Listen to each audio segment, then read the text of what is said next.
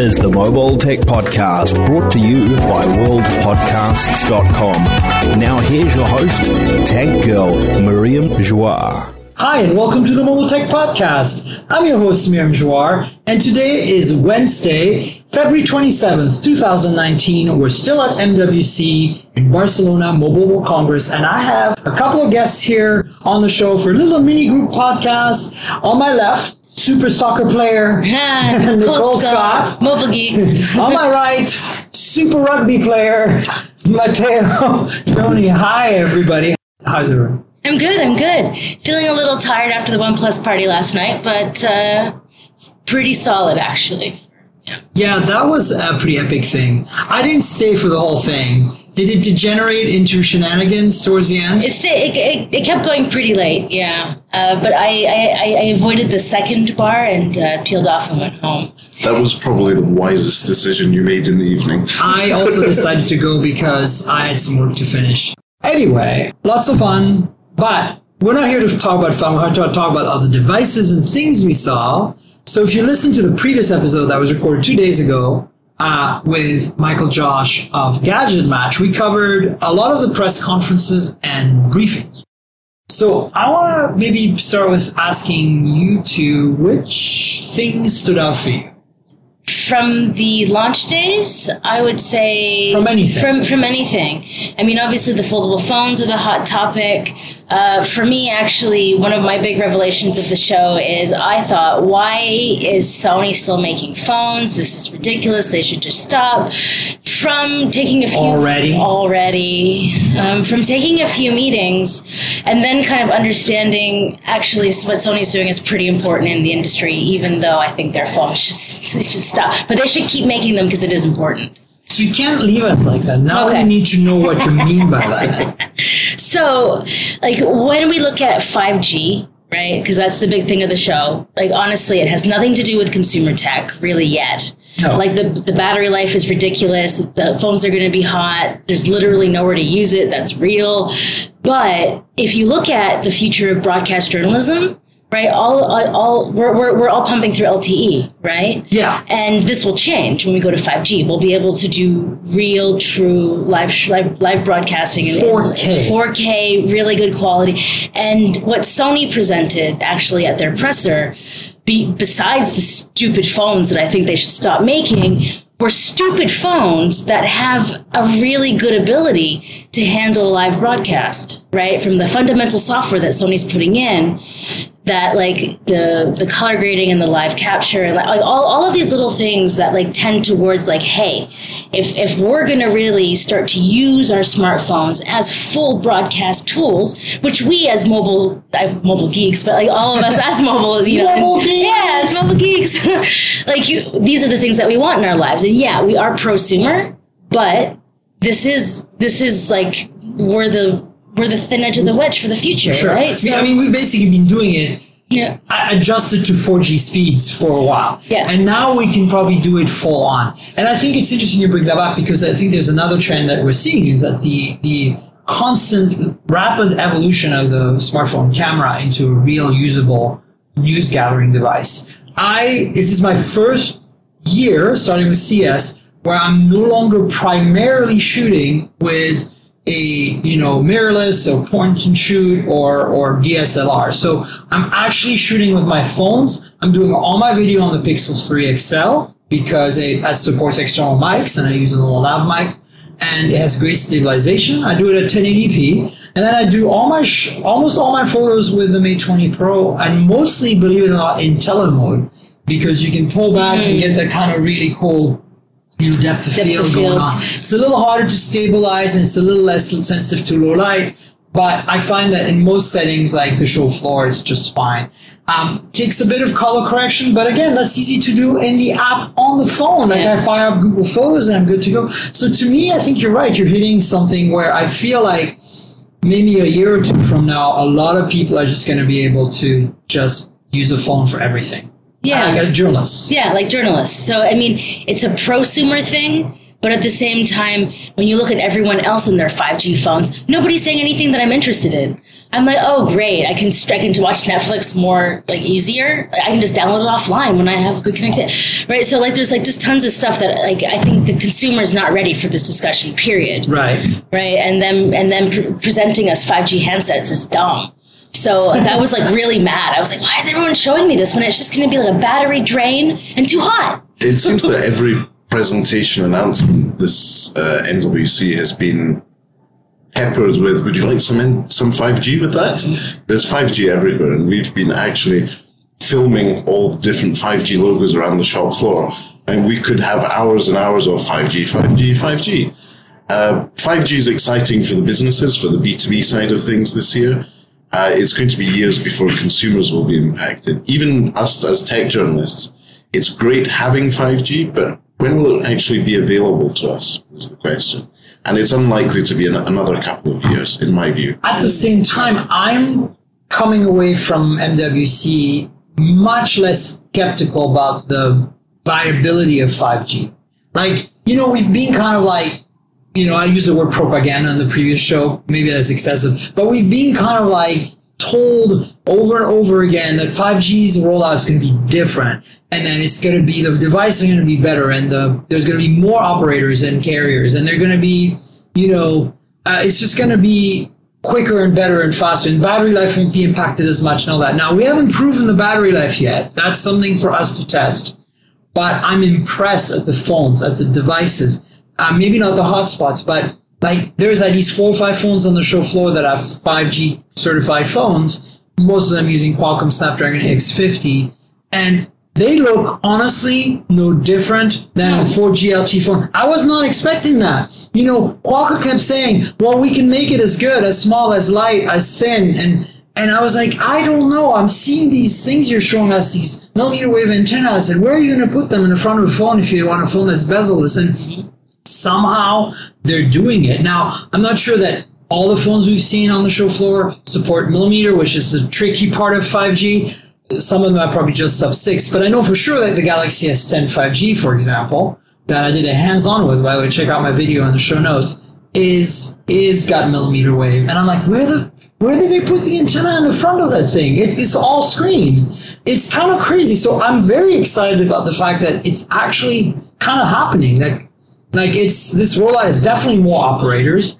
It definitely has more devices and they're more polished. And hopefully, if battery life holds up, I think, you know, for early adopter tech savvy folks, the kind of people listening to the show, I think it's, you know, if they get 5G in their market early, then they can benefit from it. And maybe as journalists can start benefiting from it. I mean, I'd love to next year at MWC be on a 5G network and do a lot of stuff I'm doing now on a 4G network. So I'm, I'm actually coming out of this show going like, wow, okay, 5G is not that uh, you know, far off and, and convoluted as I expected. I mean, and that's based on my 10 years ago, my experience was 4G, which was really, really crappy with the HTC Thunderbolt on Verizon, okay?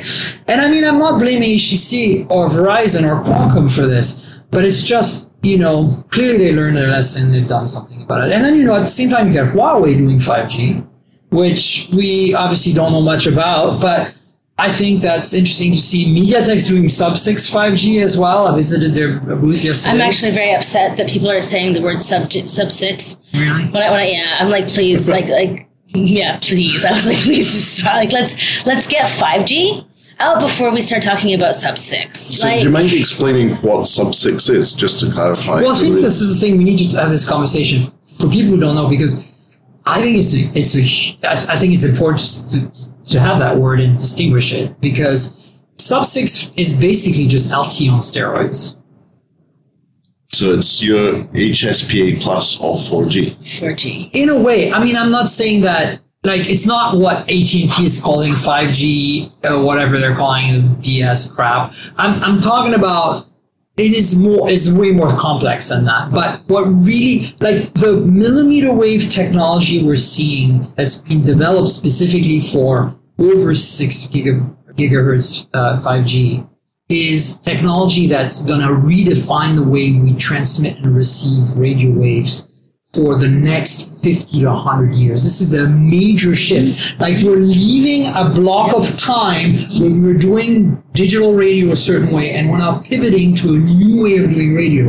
And so to me, sub six is that even though the, the word is terrible, the, the phrase, we need, a, we need a consumer, better consumer approach to this, but Yeah. people have to understand that their phones with 5G may or may not do one or the other and may or may not do both. And that there is a big distinction in that essentially the sub 6 is just going to give them definitely lower latency, higher bandwidth, and better speeds. But it's just basically like cranking the volume to 11 on LTE, right? And and whereas millimeter could potentially be like we're talking gigabit, like, real gigabits, like, like, new forms of consumer behavior, new business models, fundamental changes in our economy. Like, Right. like, like 5G is a fundamentally really But the important. thing is, we don't know. We don't have the use cases. Yeah. yeah, and, and that's fine, but don't call it six sub six in the meantime. I'm, I'm actually quite worried about this. I like it.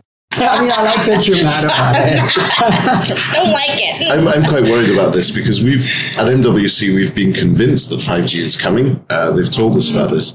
The problem is the infrastructure behind that. So 5G is the technology we have from the antennas speaking to devices, speaking to other devices, to other antennas. The issue will be the infrastructure, getting that backhaul, those fiber optic cables to the antennas themselves. It's all very well having 5G, but you need to have some pipes to pump that data to and from. And a lot of countries, a lot of uh, private corporations have not invested in that backhaul. We're coming to the point where, for example, in the UK, it's becoming really creaky. They need to invest more in the backhaul to get the data there. You can have perfect 4G reception, but only, say, 5, 6 meg download because we don't have the backhaul to serve the amount of demand there already is. Are those corporations, are those governments going to invest in the backhaul to get the data there? That's the big question. It's a really huge question, and I think a lot of markets is going to be matter, and it's going to basically make millimeter wave null and void in the sense of the benefits you get. It's just going to be there for the people to see their 5G logo on their phone at that Or- point. And I think that's what we're seeing in the US. Like at least I'm looking at it from my market's perspective. but Verizon and AT&T are millimeter, and I think it's kind of like we're not going to see. it's fake. I I, mean, it's- feel I, I feel like it's fake. No, it's real, but it's it's not the kind of speeds we're gonna expect Yeah. from this technology. But we have to start somewhere. So I don't know. It's a, it's just tough. Like I feel that I've talked to a lot of operators about this, and they've been planning even bef- like five years ago when 4G was being rolled out in, in larger chunks of the of the real estate of the uh, the areas that they cover, they were invest- they were already thinking of backhaul. So some of them are really are really ahead on, on backhaul. And the, the thing is right now LTE is kind of constraining the ability for multi-user to use that super fat backhaul. So now 5G is going to enable that. So we actually might see some immediate benefits because that's the other thing. A lot of the operators who are adding 5G support to their networks are not adding an entire new cell tower infrastructure. Like um, even if they're recycling the tower, they're not adding a lot of new equipment. They're just adding antennas and amplifiers because the actual racks of equipment were five years ago designed to be upgradable to 5G. So the rollout, that's another reason we're seeing so much rollout. It's actually a lot easier to roll out in some ways. So I don't know. I think it's going to be, it's really going to be market specific. City, country, county, province, you know, whatever, region specific as to what the performance is of 5G. And I don't expect it to be initially that great, but I feel that it's here. It's the devices are here. Now, of course, the use cases, right? And and we don't know. Like when we did LTE, we didn't know there was going to be Airbnb, Uber, and and Lime scooters and whatever, right? Yeah. Um, I'm not convinced myself that we're going to see all this stuff happen eh, with 5G, like new stuff happen that quickly with 5G. I'm more seeing like like boosted mega quick versions of what we have. Like and the journalism use case for sure We'll take advantage of that. And I think the reason I'm seeing that is because a lot of the real innovation is not going to happen at the consumer level. I think it's going to happen at V2V, Yeah. like vehicle to vehicle. It's going to happen in um, factory floors. It's going to happen in areas that industry for like mission critical stuff, right? rural, rural, uh, ru- rural outlays like Yeah. like places where you don't want to put in fiber like i feel like 5g is the is the base infrastructure for how our world becomes connected i mean like it's a, it's it's so fundamentally massive and important that we can't even wrap our little brains around no. like what we could create from it Exactly. we're just like a smart toaster right it's like what we're basically seeing right now So I think that's totally it. And I think that for consumers, that's why I'm not seeing a big paradigm shift in the applications on our phones. I'm just seeing basically like downloading faster, uploading faster, streaming faster, higher quality content in both directions, creating and, and, and consuming. I'm seeing like um, some super low latency applications come out that right now are cumbersome with 4G. yeah And that's, I think, um, the, the, some of the differences we're going to see. And you know, I think I think for that it's going to matter. I think it's going to matter for other things. Like right now, when you you know unlock a Lime scooter, sometimes you have to wait a little bit before it unlocks. Same, it's that kind of stuff. The latency thing is not going to affect us in the way that I think people think. But who knows?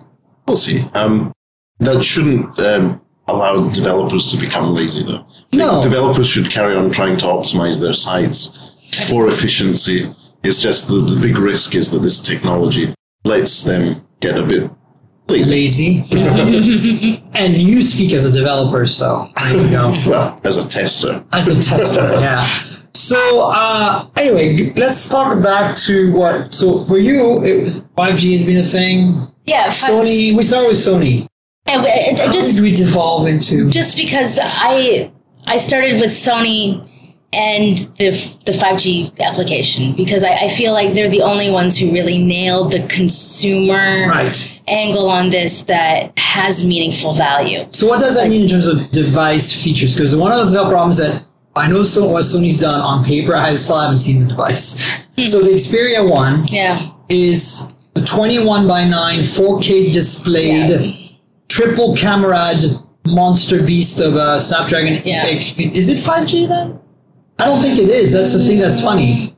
Yeah, but but they yeah yeah it's true it's true. But yeah, you're right. But what they're talking about the applications and so, like like so like Sony doesn't make good devices right anymore. I, from the biggest Cameras? Yeah, but their software is worse than uh, like Meizu. Like Meizu does a better job implementing their about, camera. I'm talking about the camera, Oh, real, real cam. Oh yeah, real. Oh yeah. I have an A6300. Yeah, I love their mirrorless. Yeah, yeah, yeah. Their So ca- cameras, cameras. not good phones. Just not good phones. Just not good phones. Good, great headphones. Oh my God. Ibos, I gonna be my new dog. Great, my loving. Mark threes are my Yeah, uh, to- yeah, totally love. But with but with the phone, like you're holding it, it's long. You're trying to figure out like why, why, why, and like even though Sony has this content play with their with their whole media library, with their with their games, and so you see that it's like a vehicle for a lot of their content. But then in their present, because I just happened to be walking by when it was going on, and because I didn't, um, I didn't on purpose You attend. stumbled, I stumbled upon the Sony I press conference upon- at eight thirty in the morning. Yeah. Wow. See, I wasn't at the Sony conference honestly because I did not want to be awake this early after working a lot at night before.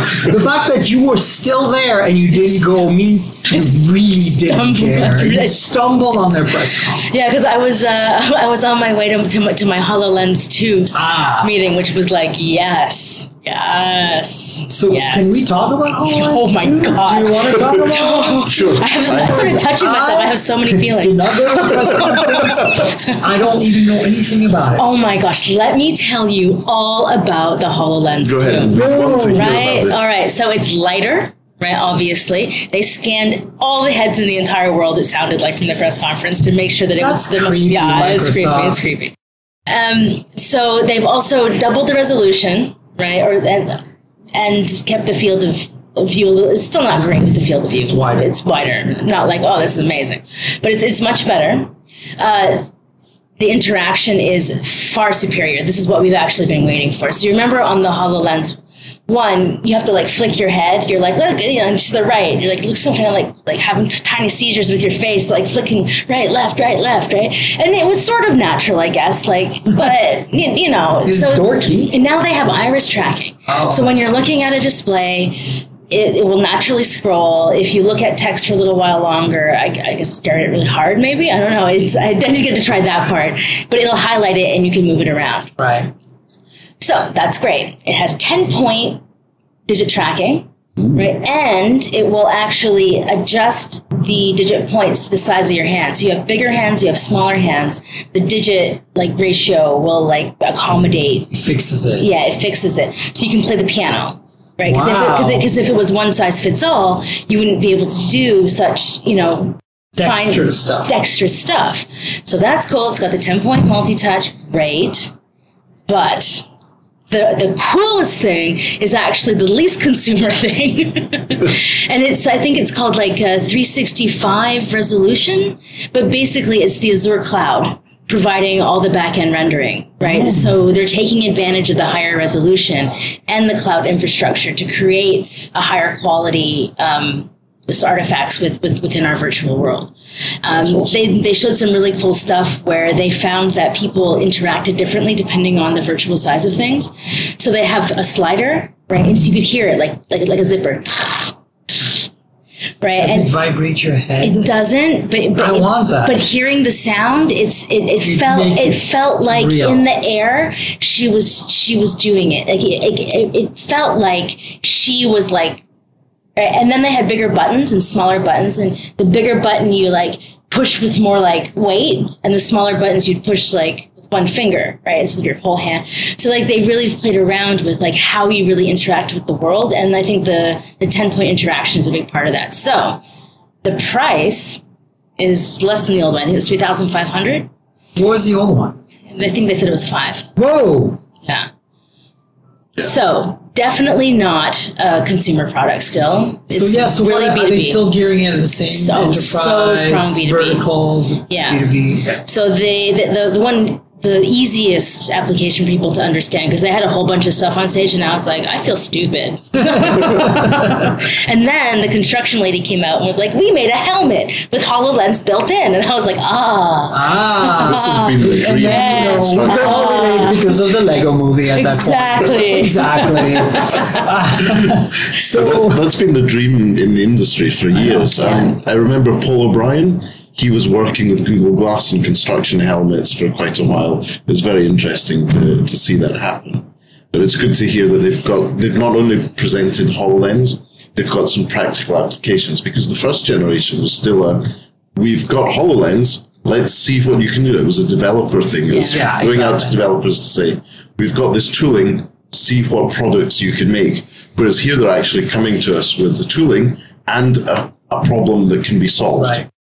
So, in term, did they talk about the hardware? Is there is it Intel still, or is it now ARM based? Did don't remember. Because I thought the original was Intel based. It But I could was, it wrong. was, it was, it was. But I'm sure this is ARM based because ARM rules the world. it's taking over. Yes. It's got They definitely to. do. Because I, I hate to say this, but I don't think Intel has a leg to stand on here. Yeah. They sold their ARM business back in the early 2000s. At, at the time, Yeah. I wasn't even a tech journalist. And I was like, that you are so effed. And people are like, what are you talking about? I'm like, because. ARM will rule the world. And I could see it. And this is like 20 years ago. So the most exciting part of the press conference, I like almost peed my pants for 20 seconds. I was like, oh my god, oh my god, oh my god, oh my god. It was when the CEO of Epic Games came out, and I was like, Fortnite for HoloLens, Fortnite for HoloLens, oh my god, Fortnite for HoloLens? So what happened? He just said, we're, we're porting Unreal Engine over, and we're not here to discuss any specific game titles. And I was like, and I was like, oh. Well, But, if it's like- an engine, it opens up the doors. The It, floodgates. it opens up the Unreal doesn't already exist on HoloLens. I mean, that's It's the true. first thing you'd put on HoloLens. It's true. It's really true. Because it doesn't exist on uh, There's a- Magic Magically. Oh, yes. But you need has to- anyone actually used Magic? Leap? I have. Yeah. Oh, okay. And it's Yeah. really impressive. I had one, but it, I couldn't. I, I couldn't integrate it to my like day to day workflow. So it, and the drivers kept on screwing up. So I ended up unplugging No, I'm not it. talking about the the. Maybe I'm not using yeah, the yeah. right. What is it? The the the, the goggle. Oh, one. the goggle Yeah. one with Mag- the leap it's attached to it. Sorry, sorry, Leap. sorry. What is it? Yeah, yeah, I, I know. So the one with the Discman that you Yeah, the in the holster. You get Yeah. the Discman on your. You're thinking, you're thinking of the gesture Yeah, thing. I'm talking about the AR Yeah, yeah, yeah. goggles that make you look like googly. yes, yes, yes. Um, is it called Magic Leap? Am I Yeah, right? that's the, that's the Magic Leap. Yeah. right. Leap is the sort of interaction. right. for your- Sorry, my so bad. Magic Leap, I've used it and it kind of blew me away. I, I have a friend who's a developer who has one. Let me lent to me for a week, and I was just like, whoa. But the field of view is much wider than HoloLens. That's the thing that blew me away. And the tracking is like literally, you can put a fake virtual object right here, and you can literally run around the room five times, come back, and it's exactly where you left it. It's insanely good at tracking. Uh, I don't know how. Uh, probably millions of sensors. It's expensive. It, do they talk about any? I mean, obviously there's uh, there's eye tracking now. But did Yeah. they talk about any of the sensors? Like, have they are they using more? Are they using less? Because you know, as technology and processing improves, we can do more with less sensors, which is why Teslas don't have lidar, for example, which I know is very controversial. Very so those of you who are going to yell right now, I'm looking at the microphone Like as me. if my audience is inside of it. Um, don't yell because as a Tesla user, I believe you don't need lidar. I don't think. I think it's possible. It's just more. It's like computational photography. Just throw more compute power at the problem. Tesla is excellent software. That's you cannot get around that. I mean, Yeah. every time I drive another car now, even a high-end one, I'm like, yeah, fit and finish. Oh, materials. Oh, design. Oh. Man, like I cannot. I touch the touchscreen for five seconds, and I'm like, you suck. So, sorry, just going back to HoloLens. Yeah. So, important question. Hmm. Did they demo Excel running in the new HoloLens? Because that was one of the highlights They of the did first not generation. demo Excel running in the HoloLens. They demoed a web page that you could just look at. How many times did they mention the word Azure? Oh, so many that it's hard to understand. Because you know, Microsoft, I think they should rebrand themselves Azure. And I, I'm sure they should take you on as a consultant but because you're, you're from the cost, COTS I Azure. hope you're listening. I could use a gig doing that. Uh, no, I think uh, it's interesting because you know there's a huge. I mean, I love Microsoft. I Yeah. love what they're doing. Me too. I've always loved Microsoft for the last. Well, I would say that especially since Ballmer left and Satya Nadella has been at the helm. Yeah. But I think that even a few years before that, see, I they started. I started getting. They started getting on my good graces. I think you know with Windows 10, with Windows Phone for the little while it existed, their attempt at doing something, I loved it, etc. And I feel like you know, as a developer, Microsoft was, was makes the best tools. I still think that's true universally. I know the Linux folks right now inside the microphone are mad at me, but I love Linux. But the the tools, I'm sorry, you can't touch Microsoft tools. I, I've been won over by Microsoft since 2015. I was speaking at a conference called DroidCon Dubai, Yeah. which was sponsored by Microsoft. And for the first time, I saw Microsoft engineers on stage developing Android apps, mm-hmm. using Macs, Googling Stack Overflow solutions on Chrome. And I said, This is a different Microsoft. What's going on? And it turned out they were mainly trying to sell Azure to power apps. They weren't trying to force everyone to use everything Microsoft. They have come up with the, the, the concept that their products and services can enable any products and services on any platform. And that's a, a culture change. I mean, to me, I feel needed. like they're doing what IBM did when they went from mainframes and hardware that was expensive to pivoting to a cloud so software as a service. Except for more successfully. but more successfully. and, and I feel that you know Microsoft's doing that kind of weird transition.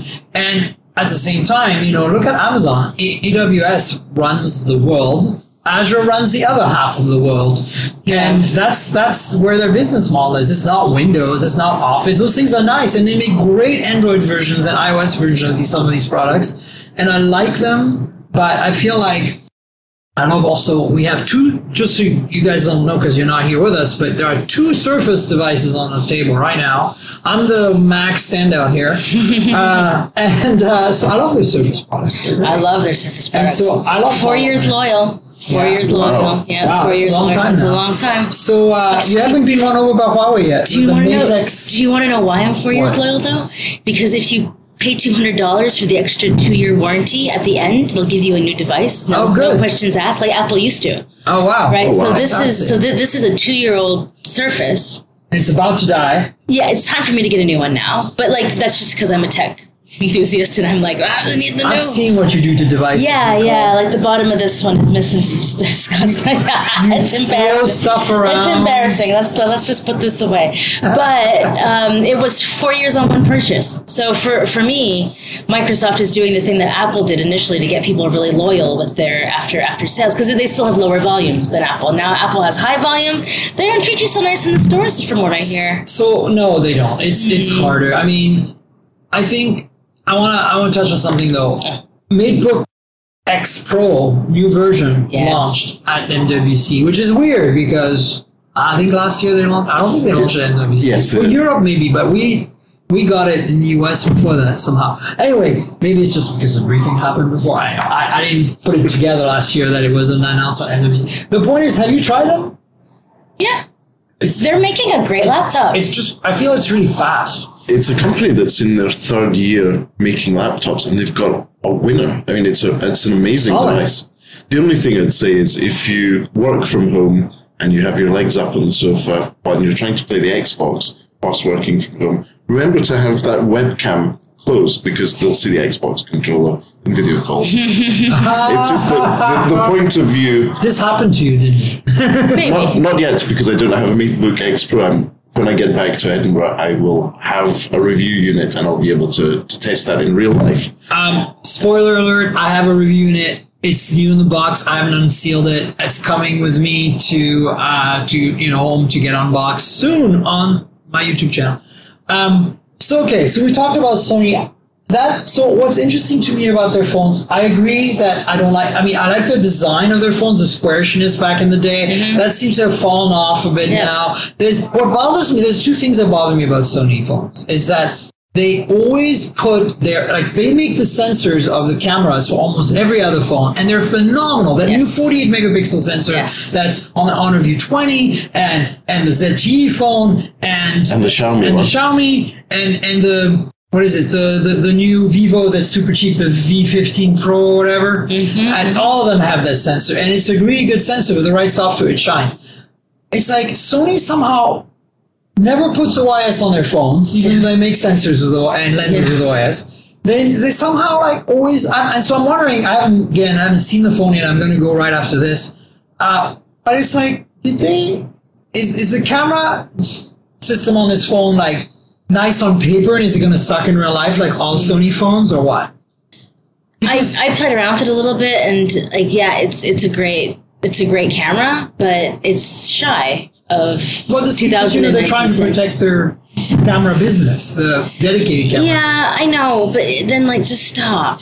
I know, just stop. But we've been seeing that for years because they can both coexist. Like you can benefit from technology you make for your dedicated cameras on the phones, and benefit Yeah. from tons of computational technology on your phones on the big camera. I love how Leica is embracing this stuff. The most traditional, hardcore, like you know, like we all we make, you know, we make handmade lenses. They're like, yeah, computational photography for the win. Let's go, right? So I find that very interesting. Uh, the other thing uh, about that Sony phone that I think is interesting, something I've been asking for for a while that finally has happened, is a 21 to 9 aspect ratio. Now, their implementation is probably wrong because it's a 4K display it's massive. It probably kills the whole the whole idea I had, which is make a phone like the Pixel 3 or 3XL and make it narrower to get a 21 and get a 21 by 9 aspect ratio display. So it's easier to hold, even though it's tall. You know, maybe the bottom half you can use your thumb to access, and maybe we can have like you know how on the iPhone you have a double tap on the home button and Yeah. it brings or whatever it, Everything it- it down, brings yeah. everything down. We could have an optimization for Android like that, where we could have really large screen phones that are solidly in our hands, maximizing, minimizing bezel and maximizing height versus width. And so, of course, they're doing that on the mid-range phones they announced, Xperia 10, which are much smaller. Mm-hmm. But I, I, I feel that on the one, it was just like because we can make it a 4K display too, you know? Yeah, I, I think that's definitely a factor. The 4K is being able to say we're the first to have a 4K display. No, it's not the first 4K display they've done. It, not not that they've done, but they've put in a phone that's going to commercially be sold. No, no, they sold it commercially available. It was is it the Z5 Max or Mega or Super or whatever? Yeah. Which markets was that on sale in though? Uh, so I, I have a feeling this, US, these. it was a massive phone and it had a 4K IPS panel back in the days. Yeah, I I do remember that one, but it's true. Maybe like limited Okay. run or It, something it was like that. Snapdragon 800 or something days. Like we're talking about barely could be driven by the hardware that could drive. it. Yeah, and, and and and it was very much hey, we have 4K content. Look, we have 4K devices. Correct. Like it was like it's like they're like they're still just releasing features to support their verticals, and like that's still what the Sony phones feel like today. You know, it's, yeah. My, my worry, um, this is very personal, about the 21 to 9 aspect ratio screens is if we're doing that, they're going to kill the skinny jeans market because I, I would break my ribs if I put it in my pocket and sat down. Yeah, I mean, look, Yeah. I, I'm not saying it's gonna stick. I'm just saying for me, when I look at my phones, the biggest concern, that's why I love the Mate 20 Pro so much, is that it's narrower than most other phones, even though it has a huge screen and a huge real estate. I want I want slightly narrower, but still big phones. I don't like it. So I was like, ah, 21 to 9, of course. Like you've already gone all the way almost to 20.5 to 9 on some of these displays. I just, just kick it one up, one notch. Use a standard. 21.9 is the standard in the movie world, so let's do it. I just found them a little bit long. Like I, I lost my Note 9 because it fell out of my pocket because it wouldn't fit. It was too long. Oh yeah, that's a problem for sure. Um, so anyway, um, Nubia had a press conference that I had to skip because something else came up, but I don't think I missed much. I went to the stand just now before this podcast, and I played with the Nubia Alpha, and I love that they're insisting on calling this a phone because it has. Here are the specs: Snapdragon Wear 2100. Ugh and one gig of RAM, ugh, and eight gigs of storage, and a five megapixel camera. Now, for a watch, that's cool. But don't call it a phone. As also has eSIM and LTE and stuff.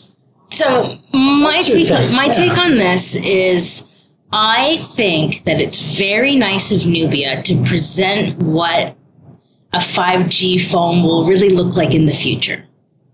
Do you Right. think this is what a 5G phone I think I think I think I think that this type of form Like factor, like this type of wearable form factor is where we're going to see 5G devices go because we don't need the RAM, we don't need the processing because everything's going to be happening in the Ah, cloud. I see. right Just so dumb like terminal style. right just dumb terminal style right like I, th- I think i think this is 10 years out oh for sure. You know, like, but really- I mean, Snapdragon 2100 is is really what makes me groan the most about this. But- And, oh, 500 milliamp hour battery. Oh yeah, But, like, 500. nubia's never been like But the exciting thing, I think, is the screen itself. Oh, they've, absolutely. They've Yeah. implemented this flexible screen on a bracelet Yeah. that actually works, and It it's does. gorgeous. It's, It's gorgeous. sexy, yeah. And and I wish the design was gorgeous though because it's so tacky as f.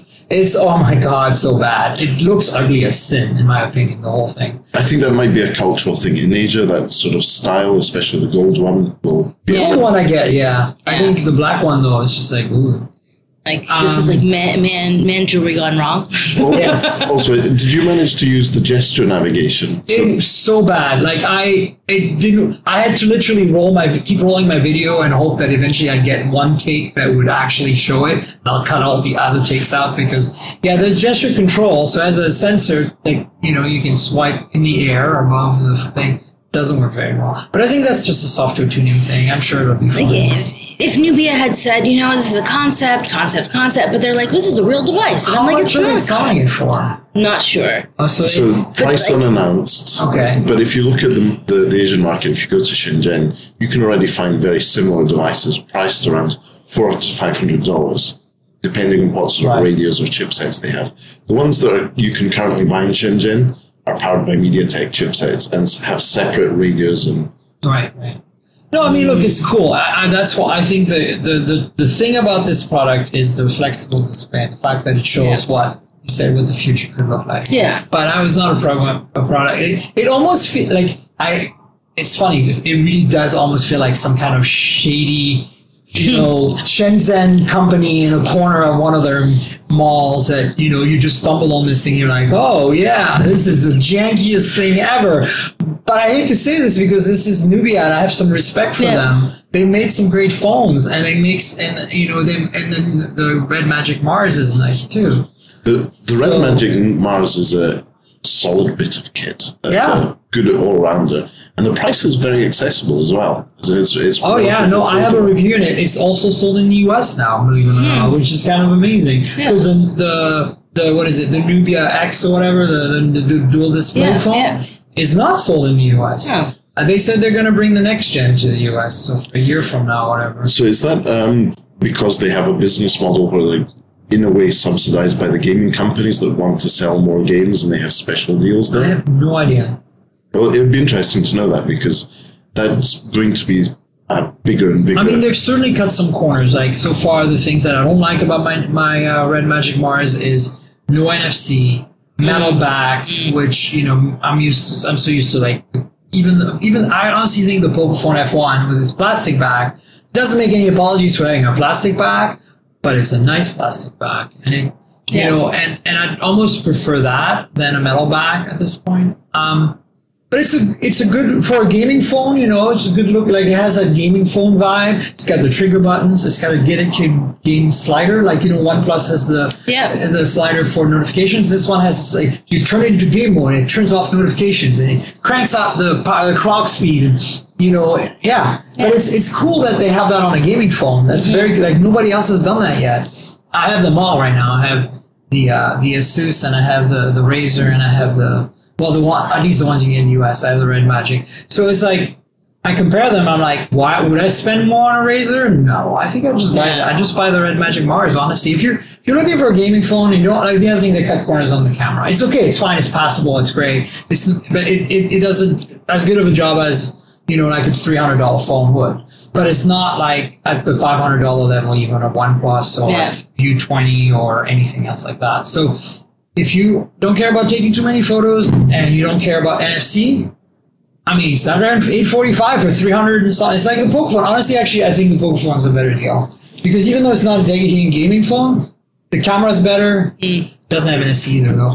And, and the other advantages. we, we need to bear in mind that both the Pocophone and the Nubia products are not targeted for us. We're the afterthought. Those are devices made for the Chinese market, and they've only made a few extra to get better economies of scale in making the devices. They're just shipping them out here to try and make brand the brand recognized. It's not for us. NFC is not for us. Totally not. Yeah, because everyone over in Asia is all QR code. So Yes. they're like, yeah, QR code. QR code. It works. It works. I, I get it, but I think it's nice to have the option, especially when you have Google Play services and it starts making. Yeah. I mean, I, I on this trip to Spain, which is now being almost two weeks long because I came early and drove around the south of Spain as a kind of a workation. I've paid almost exclusively everywhere, including for like a euro fifty of candy with a tap to pay, a Google Pay on my phone. It is insane how I haven't had to worry about cash, which is hasn't happened like that in previous years in Spain. So I'm like, wow, and so that's why I want it. That's great, actually. Yeah. Yeah. Um. So okay, after Sony, there was Qualcomm. We talked about that after, at the last show. Then there was Nubia. Honor had a thing yesterday, but they really didn't announce anything. It was essentially the same spiel we got at CES about the Honor 8X and the View 20, um, and the Fortnite 60 frame per second thing. And uh, they did announce that if you buy a View 20, you get a discount coupon. So in Fortnite, you can have a custom outfit. Oh, yeah. Like, uh, and so I think some people are going to be yeah, happy about that. And then there was another thing, I can't remember what it was now. But Is that- oh, a new color for the 8X, which I think was red, blue, blue. I don't know. For, so blue was one of the launch colors. I think it's red red. coming out. Of, it's it's being sold outside of China, Right. Which is the exciting. So it wasn't. I mean, there wasn't too much new there. I was hoping that maybe. Oh yeah, nice. I was hoping that maybe they would they would have something uh, because you know Huawei obviously. Let's talk about Huawei. We talked about briefly about the MateBook X Pro, the new laptop. To me, this I, so the star show to me was the Mate X. Uh, absolutely no doubt about it. Okay. So on my video with with with Umit, I we, we had a we had we had a big talk about this. And so I think maybe the reason why everyone loves the Mate X more is simply because Huawei did a better job at introducing it to the press. Right? Like when we when you get to touch a phone, when you get to have a pre-brief, when you get to have like some time with it, you're able to emotionally connect with the device and see it. The fold is basically nowhere to be found. It's behind glass and you can't even tell what's going on. Right. Right. And so there are two fundamentally different approaches to foldable phones.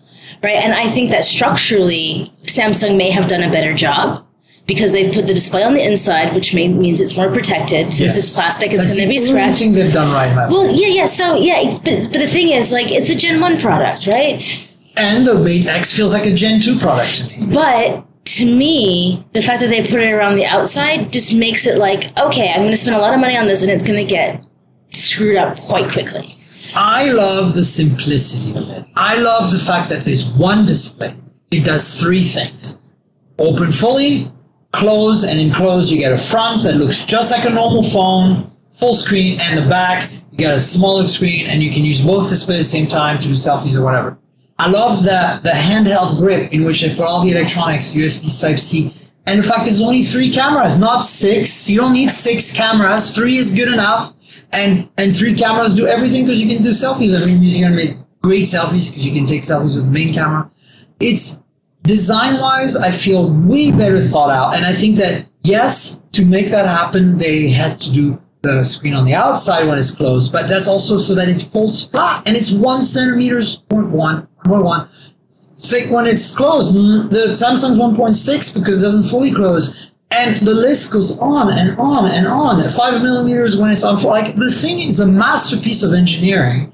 And they were smart they showed a case because they are aware of the issues. But honestly, I think that all these phones for the first two or three years are going to be a disaster in terms of reliability and longevity. And I'm not talking about the mechanism of the hinge and stuff. I'm sure that's to be fine. It's the screen I'm worried about. Yeah, same, Scratching. same, yeah. Because I've seen plastic screens. They're terrible. They're terrible. They're absolutely terrible. And the other thing is, Light- you drop the phone. Light bleeding, dead pixels, Yeah. like all of these things are real concerns for a device that's like eight months out. Yeah. And, and, and a device that's eight months out that doesn't even fold. no, a device that's two months out for the fold. Well, no, no, no. I'm saying like the plastic displays that I've had on, on some phones. Oh, yeah. After eight After months, months, after after terrible. after Yeah. eight months, you start to see these like degradation things. And sometimes. I actually don't think they're going to be able to have that perfectly flat thing when it's open after you know, a year. You're going to start seeing ridges Yeah. and imperfections and damage. And, which you can already see in the prototypes. yeah. Right. So, but, but do you think had Samsung allowed us to have No. more of a hands-on with it? No, I think that the Mate X is absolutely, undisputably, technically superior I agree. in every way. Okay. I okay. was really impressed, more importantly, about how did they get two batteries that size into the device? Because they're The using that nano stuff, They're using their nano stuff, graphene, whatever it is. but those batteries are enormous. That should power the device more than the competition. They have a big competitive advantage there. I'm, I'm worried about the plastic screens as well. We've all lived through the times of our resistive plastic Nokias oh and so god. on. We know that that's going to be a disaster. It depends how, on how good the case is. Yeah. The the, the the fact that they demoed the case on on stage and they demonstrated they'd thought about this product issue is great. It depends on, on the execution and how it actually works out with consumers. Absolutely. We're, we're uncharted territories here. I, I, what I'm excited about with this is that I feel this shows undoubtedly how much ahead Huawei is than everyone else in the phone business today. Like that to me is the takeaway from mobile cars. We had this whole discussion about 5G. That's part of mm-hmm. it. yeah. But the other part is that Huawei is absolutely dominating in terms of technology mm-hmm. and in terms of like design. It's a much better looking product. You know, no matter how it's made and how simple it is, I think overall it's a much better product. Than the Samsung thing, for considering they've been working on it for seven years, I'm like, are you serious? This is your first gen product? So no, so like I I think that I'm I'm gonna reserve judgment on which one I really think is better until we can really see how they work, right? Yeah. Like Oh yeah, like software yeah. and user experience is going to is, is, is really going to be key and, and, and honestly durability of the product because Yeah. like like right now yeah huawei does have a flashier product right but like between the devices like honestly samsung just has nailed like productivity and being smart like yeah they're not doing things that are sexy and innovative but right like they're making really well thought out useful useful products right? Like I still haven't bonded that emotionally with the Huawei line. like, like they make great cameras, I mean- but there's some there's, there's there's just something fundamental that's not businessy enough. I mean, me. to me, the Mate 20 Pro is absolutely, bar none, the best phone today, even after the Galaxy S10. Hmm. Like, I feel like they are just dominating in terms of their ability. Like, and if you look at where they were a year ago, two years ago, three, it's literally like the, the industry is climbing at this rate and Huawei is climbing at that rate. And I don't know how to explain it. It's like they're Well, throwing a shit ton of money at it. I guess. They, they British, have, but yeah. they, they have for the last fifteen years. That's Huawei's business model is R and D, R and D, R and D. The products will come from that, but they have that enormous backhaul of R and It's it's really impressive to me. Like my the engineer in me is like kind of blown away by the ascent of Huawei, mm. and I am at the point where I even feel their software has radically improved in the last two years. I've used every Mate product at MWC as my main phone: nine, no eight, nine, 10, and 20, mm. 20 Pro, and I'm like they are they are so like it's such a huge gap in software in quality. It's mm-hmm. the fastest phone I own by a long shot, and I've had it for three months and it hasn't slowed down. My Pixel 3 XL is a dog right now. It's so slow, and I've had it just as long. And honestly, the OnePlus is not even quite as fast as my Mate 20. And my Mate 20 is not running pure Android. It's like some kind of crazy Chinese-ified version Yeah, yeah, that yeah. I've skinned because I wanted to get my pureness back. I've got Nova Launcher on there and stuff that you think would slow things down, and the thing just runs. The View 20, which is Honor, which is Huawei, is so freaking fast for 500 bucks. And that's what I'm saying. It's like I am blown away by their their technological might. Now there are many other things they don't do very well. Like I don't like their software even now. Yeah. I don't. I mean, but I'm just saying like that's what I see in the Mate in the Mate X, and I feel like they've like drawn a line in the sand. They're like, this is the line you need to achieve to be competitive with us. And Agreed. Samsung is freaking the f out. Right Oh yeah, now. Samsung's totally freaking out. I mean, I like Apple is like meh. Eh, like so I, I wrote I wrote this article actually based off of Todd's article the Todd who's now at CNBC he's Yeah, them. right so he, he wrote this article the three things that Samsung did wrong that they copied from Apple right and so I was like Todd this is a fantastic article but it's missing numbers and like some like more facts right so I actually like wrote a comment about his article and the main thing is pricing right? And like when you look at the numbers for Apple, like when they adjusted their price strategy, we saw like 20 million units lower, right? Now Samsung's copying the same pricing strategy. And we're see, we're to see see the same, not maybe not the same level of like 20 million, but we're to see a big, big drop.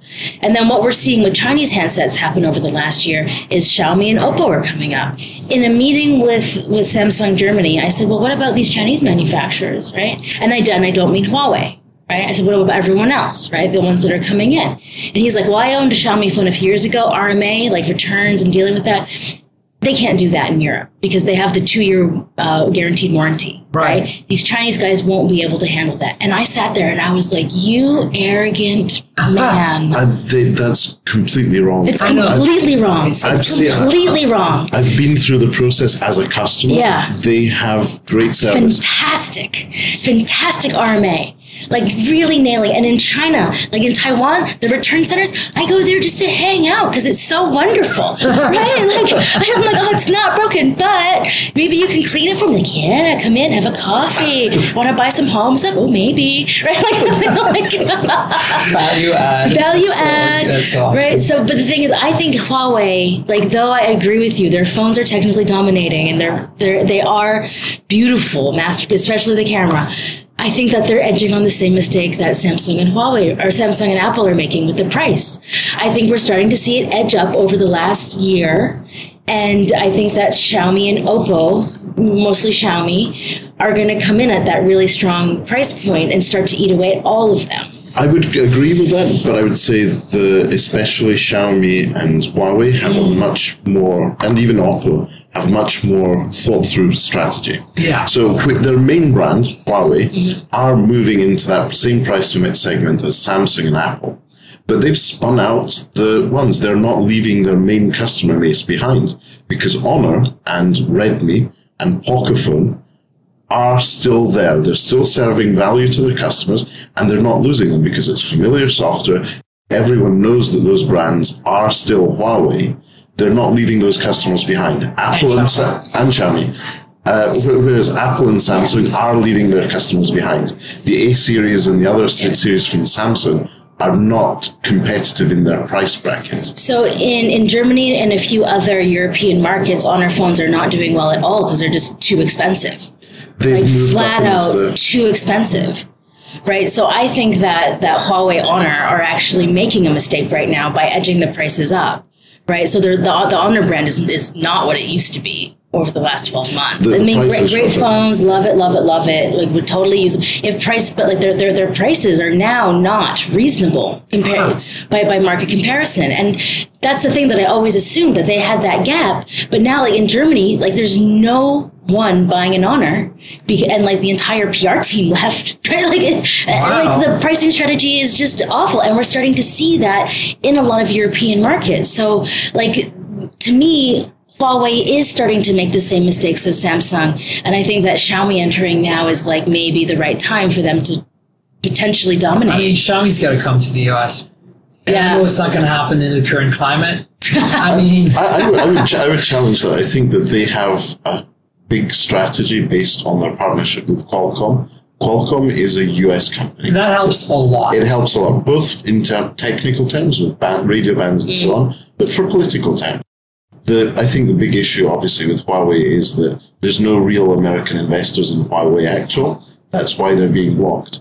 Whereas Xiaomi and, and Oppo, they use Qualcomm chipsets. They won't have as many barriers to entry. Yeah. And OnePlus is smart, by the mm. way. They're playing that game too, right? Yeah. And I just want to mention them simply because they have a prototype 5G phone at the Qualcomm booth mm-hmm. here.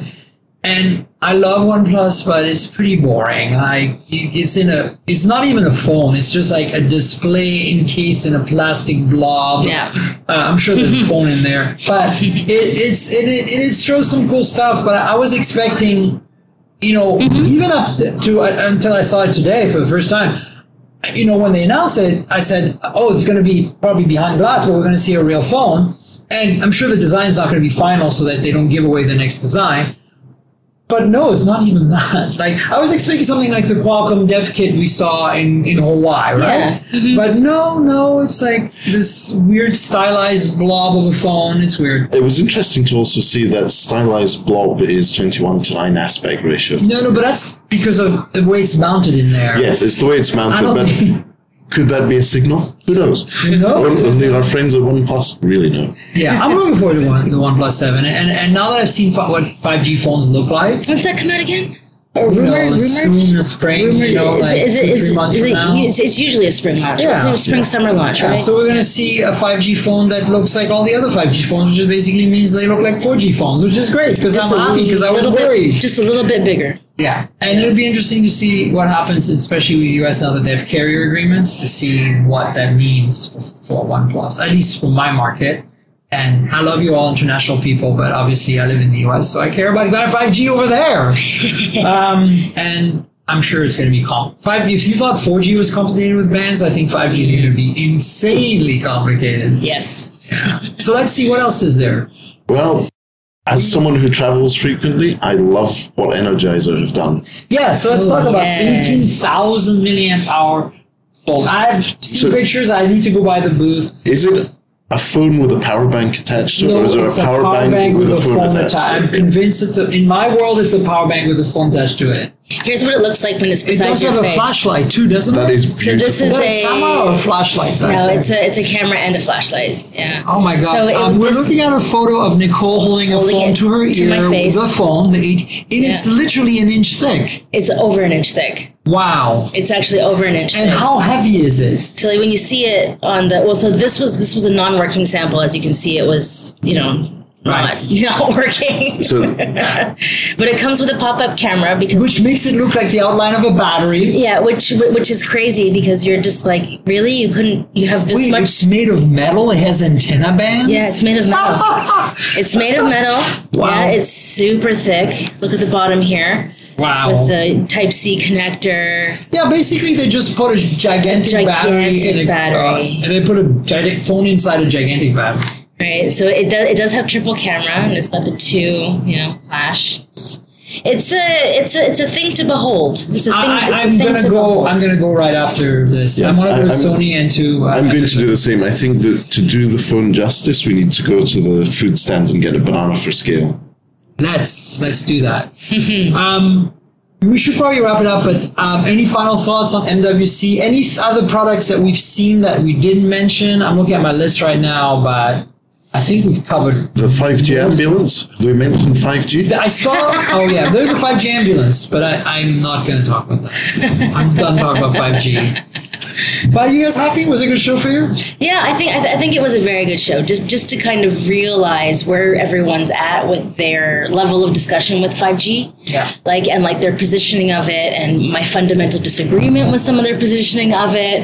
Um, I, I thought I thought I thought it was very interesting. Like I just didn't realize that someone like LG would completely switch uh, the the timing of the launch of a product like the V50 Yeah. uh, to accommodate carrier meetings here. Yeah. Right. And, and uh, we didn't just- talk much about LG. We did on the show two days ago. So if you haven't listened to the show 98, the previous show, listen to it. Mm-hmm. Uh, we had a lot to talk about LG uh, because the G8 and the V50 Mm-hmm. were announced. And, you know, it's very gimmicky, that G8 with uh, the gesture stuff. But the time of flight camera is very interesting too. Yeah. And, and you know, the V50 looks like a, both of them look like last year's phones with newer specs, which is kind of sad. But LG is in, is in trouble. I honestly think that, you know, they've been in trouble on paper, not the mobility division, but they don't seem to be trying to recover. There's, I don't see any innovation coming from them. Uh, if they think that putting a nice time of flight camera is innovation, that's not where innovation is. So, Nicole, which uh, between the two is going to start making smartphones first, LG or Sony? Uh, it'll be Sony, I think, because L- L- LG is making phones not because they have any intention of doing well in the market, but because it keeps them uh, it keeps them having a, a hub to their main sales, which Right. is which is appliances, Sure. right? And like LG's appliance division is Yeah. really really good, And their TVs are awesome. and their TVs are awesome. And their washing machines. Their washing That's machines are yeah are, are, are first rate, and I think that for LG to keep like them in the mind's eye of the consumer brand realm, they're going to keep making phones, Of course. Yeah. And they can do it, they can lose money doing it. and they can Which is maybe why they're it. not innovating, because they maybe really don't care. I mean, Um, like because the, the fridges subsidize the phones. It could be, but like they did do the palm vein thing, and they have like they they they, they have are you going to stuff. really unlock your phone like that? So I'm not against technology. I think it's Yeah. cool, but So I like just to digress a tiny sec. I actually think that they might be coming out with this type of technology at the right time. I think that we can't think about the gestures as a replacement for touch. I think we need to think of the, the gestures as a replacement for voice, ah, right? So, like, if, if you if you start to conceptualize what our ecosystem is looking like in the future, as as we've added a lot more voice control, right? Adding in like the beginnings of gesture control into these devices, like, yeah, they haven't nailed and the form by factor, gesture the use case, hovering over hovering the screen, over the not actually screen, touching, not the actually screen. touching it. But like I think that we will find specific use cases for this. And right now in the early stages, it's like, okay, this is sort of the realm of possibility. Like let's develop on it. And yeah, this isn't going to be like, oh my god, I understand why gestures are here, It- but Yeah. you know, No, I, It, I it, it also opens up a lot of potential to enable accessibility in different. yeah, and that's different one of the things I'm excited Yeah. about on that. Accessibility, people, well, disabilities will really benefit from this. But I think to me, it makes more sense to see this technology on a Google Home Hub or on Or or, a in BMW cars, which they've been Yeah. doing for a while now. Yeah. Um, and and I think or TV, yeah, exactly. TV, so yeah. I've, LG has an, uh, you know, they have TVs. They should put that on their TVs. Anyway. Uh, yeah, a little bummed by LG's uh, news. I just feel like they're not trying too hard. Uh, but hey, you know. Um, so uh, maybe you guys can take turns telling folks where they can find you on the internet. uh, mobilegeeks.com, uh, Nicole underscore scooter is my Twitter, and then Nicole Scooter and Instagram, which Yeah. I'm pretty active in. Exactly. and uh, so, and you guys have a great YouTube channel too, right? Yes, you can find me on Mobile Geeks DE. Yes. On the for some reason we've we've we've held strong with German though the videos are English. yes. So don't be put off by Yeah. the dot .de. Go Yeah. there, Don't be subscribe to the off. channel, and watch some really cool videos and hands-ons and reviews by Nicole and the team. Yeah. What about you? So I'm here at MWC representing my day job employer, Skyscanner, the travel search engine. Uh, but I'm here as a pundit, opinionist for tech travel geeks. That's right. So we have a YouTube channel, we have a website, uh, we have an Instagram account, and we just turn up at parties and share our opinions. so thanks Love again, it. Myriam, for having us. Uh, it's been a pleasure. Do you want to share your personal Twitter and Sure. Instagram handles? My personal Twitter and Instagram uh, handles are the same. It's at Todoleo, Tango Oscar Delta Oscar Lima Echo Oscar. Toodaloo. The way you say that is amazing. Every time Yeah. you're on the show, you say that. Um, you you all know where to find me. I'm at Tankgirl on Twitter and Instagram. That's T N K G R L, like the comic book character Tankgirl without the vowels. And uh, the YouTube channel is uh, youtube.com slash Myriam Joire. So look, if you if you need to spell my name, just look on my Twitter. It's there, and then you can apply that to YouTube. Um, the channel is a complement to this show, the podcast. I call it the Mobile Tech Podcast channel. And it's really unboxings, hands-ons for MWC. I have a playlist. I'll put it in the show notes of all the videos I made, um, stuff like that. So subscribe to the YouTube channel, uh, tell your friends, subscribe to the podcast at mobiletechpodcast.com and tell your friends. We're also on Google Podcasts, Apple Podcasts, Pocket Cast, Overcast, uh, TuneIn Radio, I think. And, uh, you know, you just Google it or type it and you'll find us. Uh, I also want to thank our sponsor, audible.com. If you like books and can't, for whatever reason, read them physically on paper or on a Kindle or something, Audible.com is your solution. They have a great selection. The, the, a lot of books are read by actual the uh, authors of the book, which is really cool. You know, because I mean, you can read it to yourself out loud. It's just not going to be the same as getting you know Michelle Obama or something reading her own book, right?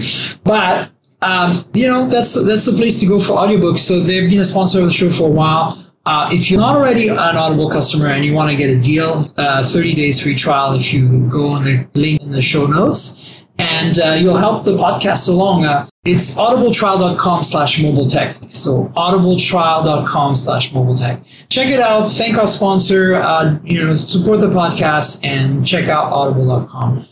Well, we'll be back next week with another show because we'll have to recap MWC. So stay tuned for that. And uh, until then, cheers, everybody. This has been the Mobile Tech Podcast with Tank Girl, proudly presented by worldpodcasts.com. You can visit us online at mobiletechpodcast.com.